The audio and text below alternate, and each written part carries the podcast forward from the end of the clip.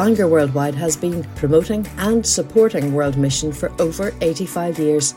Our podcasts are free of charge. You can find out more about us at www.worldwidemission.org. We hope you enjoy this talk.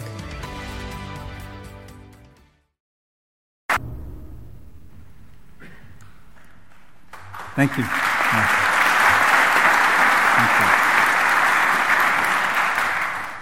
Thank you, Brother Tandin, for your um, incredible testimony of the encouragement and really, God is our hero. Amen.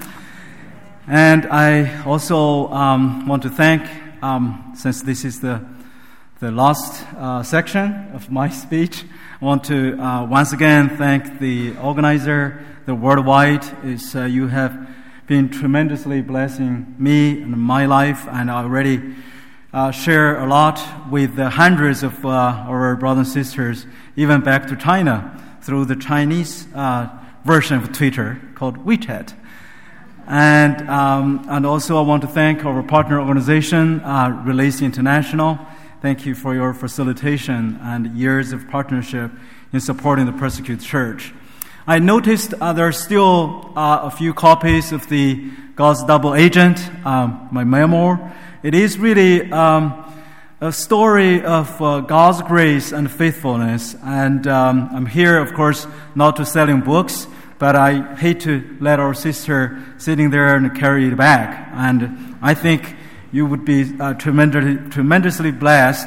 And also, you have a good bonus that uh, the God's double agent uh, will be able to sign his signature so that maybe 20 years later, who knows, maybe in uh, the, uh, what is called, the eBay, maybe, maybe can raise 200 pounds.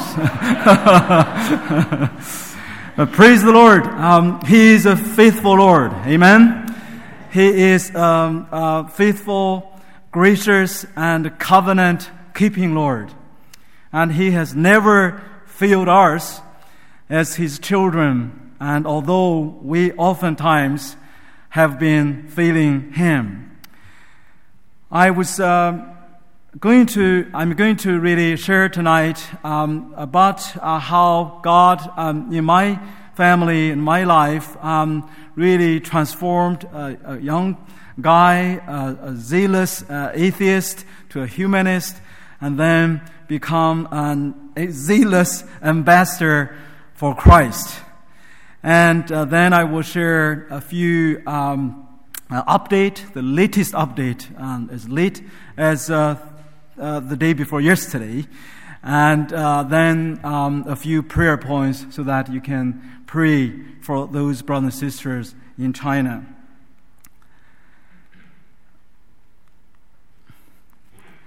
I was uh, raised in a very humble family, and this is my um, childhood home. And my uh, uh, my childhood memory is always basically, you know, poverty, inequality, and injustice. And my mom was a beggar from 1958 to 1961. Three years, and she was begging food and her ex-husband just could not afford food and uh, living condition anymore. So basically, asked her to leave. Um, and uh, she was uh, holding my elder sister on one hand, and I have my uh, sister and uh, my brother on her shoulder, just day and night, and one village after, ne- after another, and one county after another and uh, spring, summer, and fall and winter, going through the water, the flooding to the snow. And um, so until she met, um, she begged food at uh, my village and met with, with my father. And um, I was born, and, and, another of my younger sister was born. And because of that, I mean, my, uh, plus my father was a disabled man, and uh, he could not really uh, make uh, a living by himself. And um, it was in that extraordinary kind of a poverty situation. I remembered one day, uh, because, um, you know, my mom, long year, long time of begging, she uh, had contracted with lung disease because, you know, eating of uh, dirty food and even dirt, even, you know, all kinds of things uh, she um, has, uh, she can find uh, during the so-called three years China's great starvation time at least uh, 30 million people, Chinese, uh, died out of that uh, three years. And um, she had that lung disease, and every day, every night, um, I, I just heard she was coughing and coughing. And one day, after I went back from uh, elementary school, I just, uh, you know, heard something was uh, dangerous. I could, I could, sense that she was dying, and my sister came out and uh, said, "Our mom is dying, so we need to go to find a barefoot doctor, the only one in our village." And my sister went to the barefoot doctor with me, and uh, we just uh, knocking the door, and um, the doctor did not show up. And uh, after a long time, his wife showed up and immediately saw it was uh, my sister and I. She said, "No, your, you know, doctor has no time." and because she knew we couldn't pay back uh, for the medical uh, bill. And then she immediately just uh, shut the door in front of uh, these little children. And, and I remember my sister and I knelt down before the doctor's home, just crying out and ask her, you know, begging and, uh, you know, and crying out and said, you know, could my sister be your slave? You know, can, you know, work, uh, my sister can work at your home and uh, you, you let the doctor to come to rescue our mom. And of course, it didn't uh, happen. I, both of us, I mean, I, my, my sister had to walk a few other miles to another village. And I just uh, so scared uh, walking back to my home, and uh, I could not face my dying mom, so I just uh, um, kneeling down before a hay um, and uh, on the yard, and um, I think maybe that was the first time um, uh, that I opened up desperately to seek kind of a, a ontological supernatural being. Uh, my mom always told me that uh, even in the most desperate time, when, during her begging, she told me a proverb. Maybe she made, uh, made it up herself. She said, uh, even a blind donkey can find, a, a, a, missing blind donkey can find its own home because the help of the uh, heavenly grandpa. So that was my first time I was crying out to that heavenly grandpa. And um, this kind of experience and really plowed a very deep uh, seed of change in my heart. I was always wondering how can you, I use my own effort, my own personality, my own uh, energy to change my family situation, to change my fellow citizens' heart. And um, of course, I gradually, I mean, I found maybe to become a, uh, is the pr- real problem is uh, the economic issue because we were poor. And I, so I think maybe, you know, to become a millionaire will solve the problem. And then gradually I found in China, even if you're rich, it would not guarantee that you will be treated with dignity and equality and justice. And a lot of Chinese uh, millionaires were imprisoned, uh, you know, under the uh, Communist Party's rule if you do anything displease them.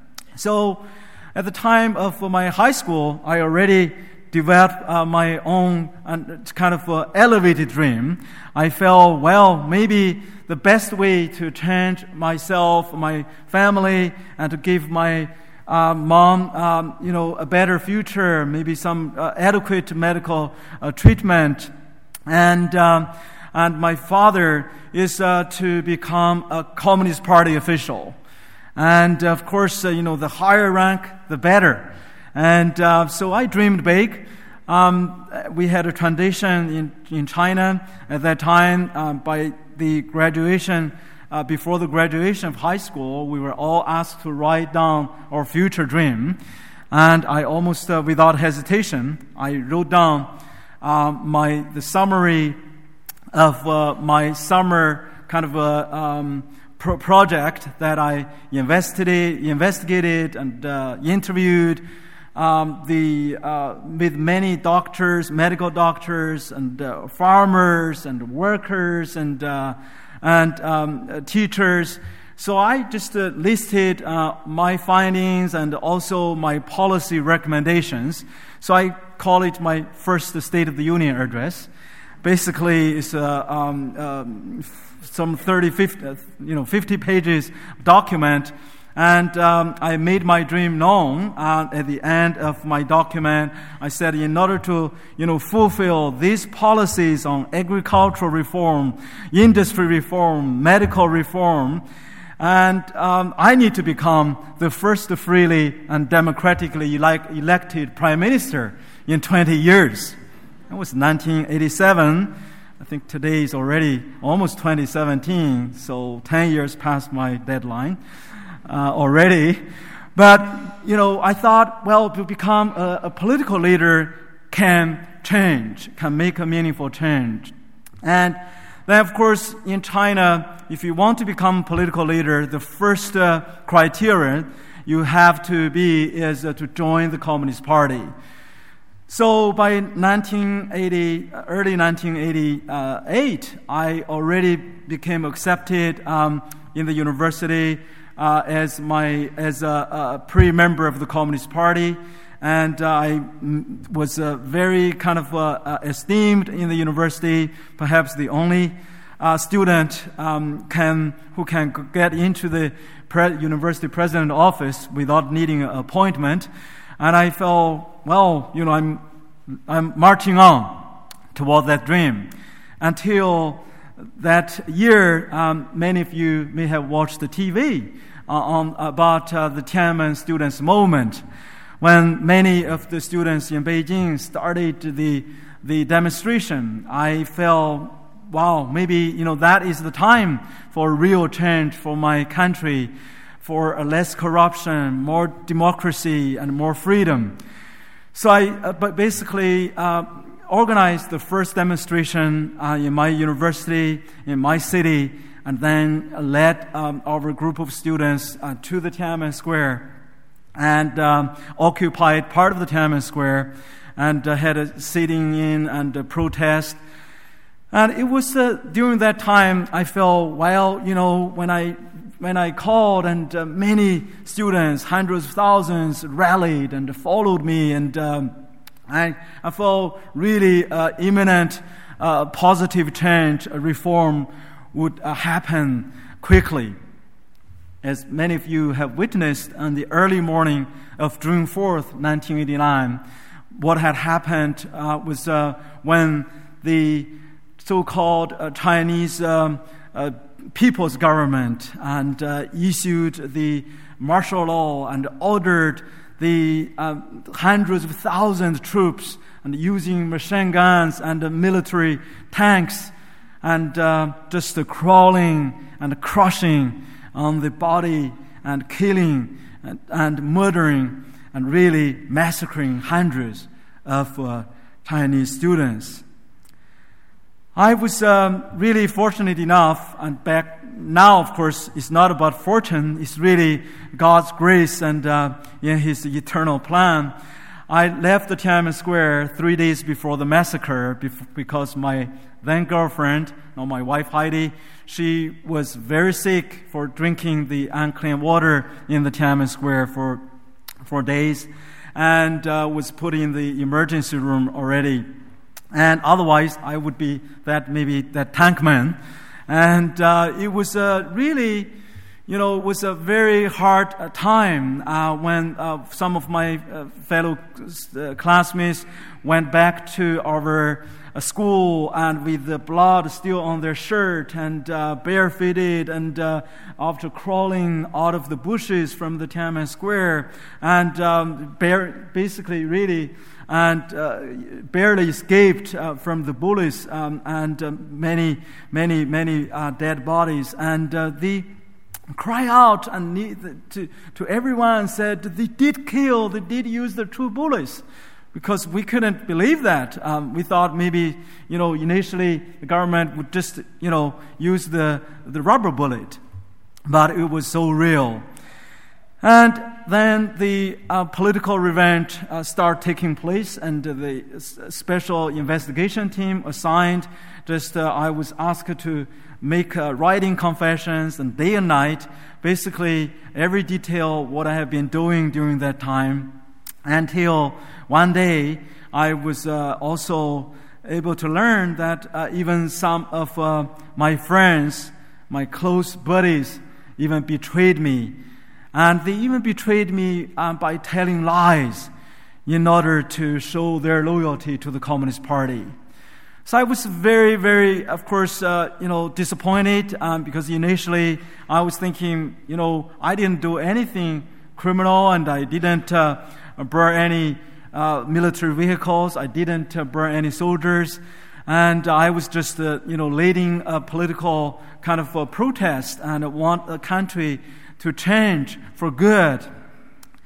And uh, I thought, you know, I still have these buddies following me, and, um, you know, they are still kind of uh, my close friends until that time when I learned, you know, they were betraying me and they were even telling lies. I was facing imminent imprisonment during that time, and uh, so I was full of uh, kind of uh, despair and uh, bitterness and anger and uh, really uh, desperation. And um, I remembered I, I, every night I was kind of um, so down and um, being uh, forced to sit uh, in, in, in a room and um, waiting for the prosecutor uh, to uh, instruct me how to kind of um, correct my confession record. And a small booklet was handed to me by uh, one of my classmates. It was a booklet uh, about a testimony of a Chinese pastor uh, in 1900 when Pastor Xi, that's his name, was uh, kind of uh, contracted with, uh, with the opium addiction at that time in Shanxi province. And then the story tells me how a missionary, a group of missionaries, uh, sent by this country from uh, Hudson Taylor's China Inland Mission and found him and shared the gospel with these uh, Chinese uh, intellectuals. And he was extremely smart and uh, he already passed uh, all the exams to become actually at that time you have to pass exam a certain exam to to get every different rank officials he has passed many exams but because he has a drug uh, uh, addiction, so he just sold all these uh, uh, ranks, uh, his result to somebody else in exchange for some money to buy more opium and, and uh, to, to eat. So when he was, he heard, heard the gospel from this China Inland Mission, and um, his life was totally, totally changed, totally transformed. I was just, uh, you know, just uh, finishing that uh, one little book. It was smuggled out uh, um, by my American te- English teacher who, were, who, was teaching English to us, um, but they were kind of secret missionaries. And um, so, I mean, never under, underestimate one little booklet. And it was smuggled in from Hong Kong and it was using the traditional Chinese character. But really, I guess, you know, I'm sure the Holy Spirit just uh, opened my eyes. I was just, uh, you know, f- uh, finishing reading it with one breath and uh, dictate a lot of uh, what I called beautiful sentences. Of course, a year later, after I became a Christian and got my first copy of the Bible, I compare my notes. I still kept that. It says, oh, you know, most of the beautiful sentences I dictate are from the Scripture. And it says, uh, you know, some, some, something um, especially powerful, like uh, 2 Corinthians 5.17. It says, um, uh, if anyone is in Christ, he is a new creation. The old has gone, the new has come. As other uh, translation says, if anyone is in Christ, he is a new creature, and uh, everything has gone, everything old has gone, and uh, the whole thing has become new again. And I was uh, just uh, reading this, I was, it was uh, the Holy Spirit deeply convicted me. And it convicted me really to make me realize that uh, who am I, you know, could change the others without myself being changed first. And who can change yourself without a heart's change? And who can change a heart without the Creator, the Redeemer Himself? Here's the promise from God said, if anyone is in Christ, you are a new creation. Right now, the present perfect tense. And the old has gone, the new has come. So I just felt, you know, I said, Lord, you know, that is, you are the God that my mom, who prayed even before she knew you, that heavenly grandpa who secretly already taken care of her. And you are the God that in my heart I'm looking for. You are the true living God. How can I escape knowing you? So I just uh, prayed my own prayer and uh, said, um, accepted Christ as my Savior and Lord. A new Bob Fu has come. The old has gone. Even the next day, instead of a depressing, kind of a, uh, a very subdued Bob Fu, start becoming a little shining. And because I see even the birds start singing to me, the whole world really changed. And suddenly, you know, I kind of uh, really the transformation of the Holy Spirit and make me feel, oh, even had a, I had built a, a tremendous, unspeakable joy and even compassion to my betrayers, to those uh, of, uh, you know, my enemies, from deep hatred and uh, transformed to a kind of love I could not even understood, understand. It was, I know it was the Lord. And I was regarded as the first generation of Christian in that whole uh, Chinese students in the whole university after six years of prayer from a group of American Christian English teachers over there praying. And you know what? The Holy Spirit just worked like uh, popcorn, you know. Every day there is a, you know, we didn't have our Bible at that time. I just uh, had a few Bible verses every day after class. I just write down on the blackboard John 3:16, you know, God so loved the world, you know. And every Sunday I try to bring any, as many people, students uh, to the church as possible. And of course, my first mission target was my then girlfriend, uh, now my wife. And um, she persecuted me, unfortunately, only for one week. And, um, and uh, he, she kept uh, said, "Oh, you maybe you know was uh, depressed or persecuted," and uh, but uh, she also came to Christ. A year later, my father became my disciple, my sisters and my brother, and they all come to Christ. And you know what? The um, last year, when I met with a group of my classmates. Uh, who just visited my old university. After 20 years, there was already a big church uh, already established nearby our university, now with more than 20,000 students there. And I was told the, minist- the, the people, uh, I mean, the membership over the past 20 years in the, that house, that church, because before I left, uh, we did not have a church. And now there, there, there are over 10,000 people worshiping in that church. Praise the Lord. Isn't that? He, he is faithful. He is good. That's the, you know, something I'm, I think uh, I will share with you what had happened really uh, through what we call the prison theology. And um, really in China, well, there are some, there are some photos. Um, this is my baptism photo, and uh, we call it shower baptism. I hope the Presbyterians can also accept. And, uh, and um, this is uh, uh, our wedding, and Heidi uh, and I we were married by Pastor Allen Yuan. He spent over 22 years and eight months in prison. And um, can you imagine 22 years and eight months for purely for the gospel's sake? And um, he told me, Pastor Allen he said, if you want to be a faithful servant of the Lord in China, the first theological course you have to take is not systematic theology, hermeneutics, or you know uh, historical theology. It's called prison theology.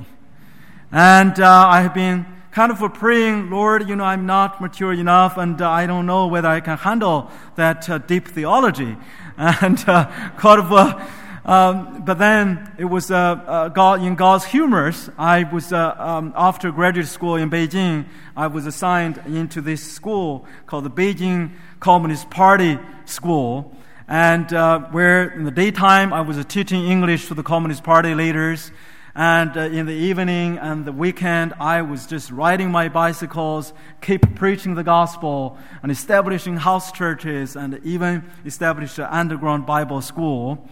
And the beautiful thing, showing God is also a humorous God, was uh, by the end of each month, I got a full time faculty paycheck from the Communist Party directly as my mission fund.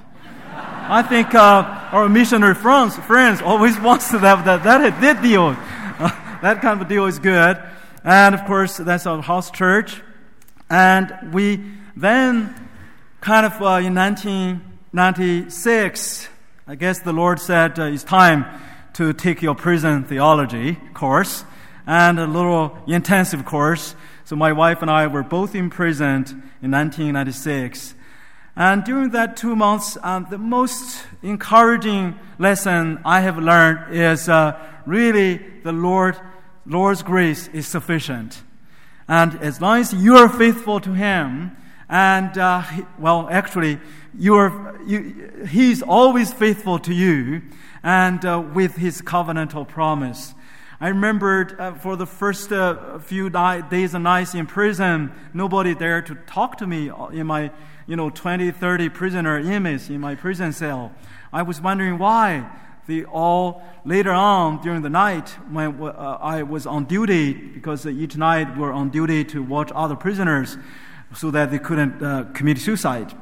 And uh, I was uh, asking one prisoner, I said, Why didn't you talk to me? He said, Oh, before you came in, all our prisoners were already taught and warned by the prison guards and authorities that you are very dangerous. You have poison message. You can poison us. Well, it seems uh, they know the gospel much better than many Christians. and uh, so I just started sharing the gospel and uh, with one after one prisoner after another. And then, of course, a few days later, I was uh, dragged to the police uh, chief office, and uh, the police officer just knocked the, the, the, the, the chair and, and the, the, table and said, You know, Brother Fu, he called me even Brother Fu, said, You know this is the holy land of Communist Party. How could you st- continue to preach your superstitious uh, the message? And uh, if you continue to do that, then maybe the round of uh, the, the, the electric shock baton will come to me. And I was a little afraid and I went back to prison cell. So every morning I, I, knew I could not speak with words, but instead we were, every morning was asked to just, uh, everybody was lined up like uh, the Chinese dumplings, you know, and uh, so you were staring at uh, straightforward. And um, so we couldn't uh, talk to each other. And what could I do? I just uh, start singing. And, you know, Christianity is a singing religion, a singing faith. I just start, 献上感恩的心，归给至圣全能神，因他赐下独生子主耶稣基督。You know that song, right? Give thanks to the Lord, and then everybody start following Bob Fu, who is uh, by no means a good uh, professional singer. And, uh, but it was just amazing one after another. When I start singing Xian Shang, then everybody just start giving thanks to the Lord. And then I was uh, brought back to the prison office again. They said, uh, No, you can't sing. okay, what could we do? The Lord gave us uh, the wisdom and creativity. I said, Okay, now it's uh, the, uh, the, the, turn for the sign language. And uh, so every morning we started. Mm, mm, mm, and not only my prison cell started giving thanks to the Lord, and the whole other prison cells I could hear, we had a beautiful choir in the Communist Party prison. Isn't that beautiful? That's the, the whole prisoner guards. I think maybe prison guards already started giving thanks to the Lord. And um, so that's how the prison theology works. And so every time when I see there is uh, persecution, I always, uh, you know, we pray for those brothers and sisters in prison. You know, the Communist Party now knows better, so they would not assign Christian prisoners to be together. They knew every time they put the house church leaders in one prison, they started a house church in prison. And uh, so, of course, when they are freed, they will continue to ministry. So wherever they go, in season, out of season, in prison, out of prison. It's always God's church there. That's how God revived His church. So when this morning I just got this photo showing this 500 member church in Henan province was formally banned, and the pastor was telling our brothers and sisters that uh, you know they are praying how they would deal with that because uh, they would not allow to continue the service. I said, give thanks to the Lord. I think maybe 500 more churches will be planted out of that 500 members if they're not allowed.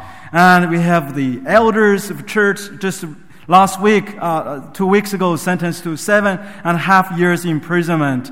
We have Chinese Christian lawyers and uh, were arrested for over a year, over 350 lawyers, human rights lawyers, and many of them are Christians, were arrested in the past year. And uh, we have another pastor who was just sentenced to 12 years imprisonment for just uh, organizing the outdoor prayer meeting.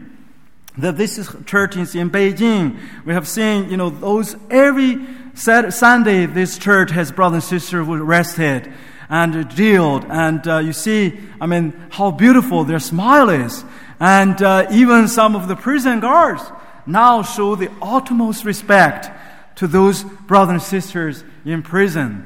And I want to conclude really to give you some prayer points. Of course, you know the, the, the kind of uh, in the past two years there is a cross removal campaign, burning crosses and taking down all these crosses, over 2,000 crosses from the 2,000 churches, and uh, some of them were totally destroyed. The church, and most of them with their cross being forcefully demolished. And um, our pray that you know the Chinese church really needs the equipping, the leaders, the leadership equipping. And we last uh, March in Hong Kong, we just uh, organized one training. We prepared only for 1,100 church leaders to come. By the first night, we have over 1,800 church leaders from all over China you know, these, many of them took trains days and nights from the border area with, with Russia, with the North Korean border area, all the way go to the South China, to Hong Kong, to attend the training. So we need to really pray that uh, in the next 10 year, 20, 10, 10, 20 years, we can, you know, we can train 10 to 20,000 church leaders and that they have a, a solid um, biblical worldview and cultural mandate so that when China entered into a Christianized nation by 2030, remember I have shared with you the number of Chinese Christians will reach to 224 million. And by that time, I think China certainly needs the Christian prime minister, Christian educators, Christian Justice Department, uh, you know, AG, the Christian, you know, the education ministers. Certainly. So we need to prepare from now. And I want you to pray for that. I think um, God just, uh, you know, gave us this vision to equip these leaders. Uh, this year, I have uh, Jonathan, Cha- Jonathan Chaplin from Cam- Cambridge University uh, will come in November to Hong Kong to train 400 of our church leaders. And we also need to pray those uh, brothers and sisters who are ex- persecuted. Uh, we can know them better, uh, more accurately, so we can pray more specifically. So that's another uh, mission of China Aid. Besides equipping the leaders, we're exposing the abuses of the persecution. And uh, we also uh, provide the family prisoner fund to support those who are persecuted in prison, like this pastor Alim, who was sentenced to 15 years and still in prison, left his wife and two children outside the prison. And uh, so these are the uh, three um, uh, prayers points I want to share with you. And I think, you know, with uh, the, um, the, the, missions, um, we, we are serving one God. Amen? And we are serving one body. And if one part of the body suffers, the whole body suffers. So let's remember those who are in bond as if we are bonded with them. And praise the Lord. Thank you for having me, and uh, may the grace of the Lord continue with all of you, and so that uh, we can uh, keep our uh, truth, the truth of Jesus Christ, proclaimed faithfully and loyally to the end of the world. Amen. Thank you.